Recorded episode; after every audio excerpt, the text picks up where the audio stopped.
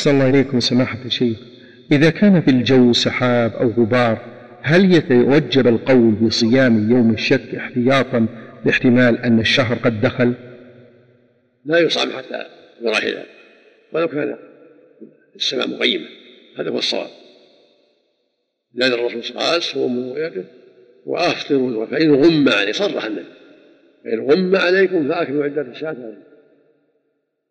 ما قال صوموا لأجل الغيم قال أكملوا عدة. وما يروى عن ابن عمر أنه كان يصوم غمي إذا غم الهلال يصوم يوم الثلاثين. هذا اجتهاد من رضي الله عنه. والصواب خلاف. الصواب أنه غلط أن الواجب الإفطار هذا هو الصواب. ابن عمر اجتهد في هذا المقام ولكن الاجتهاد مخالف للسنة. والله يعفو عنه. الصواب أن المسلمين على من يفطر إذا لم يرى الهلال ولو كان غيما يجب الإفطار ولا يجوز الصوم.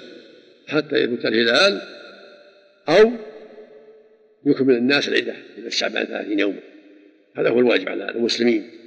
ولا يجوز أن يخالف النص لقول أحد من الناس لا لقول ابن عمر ولا غيره.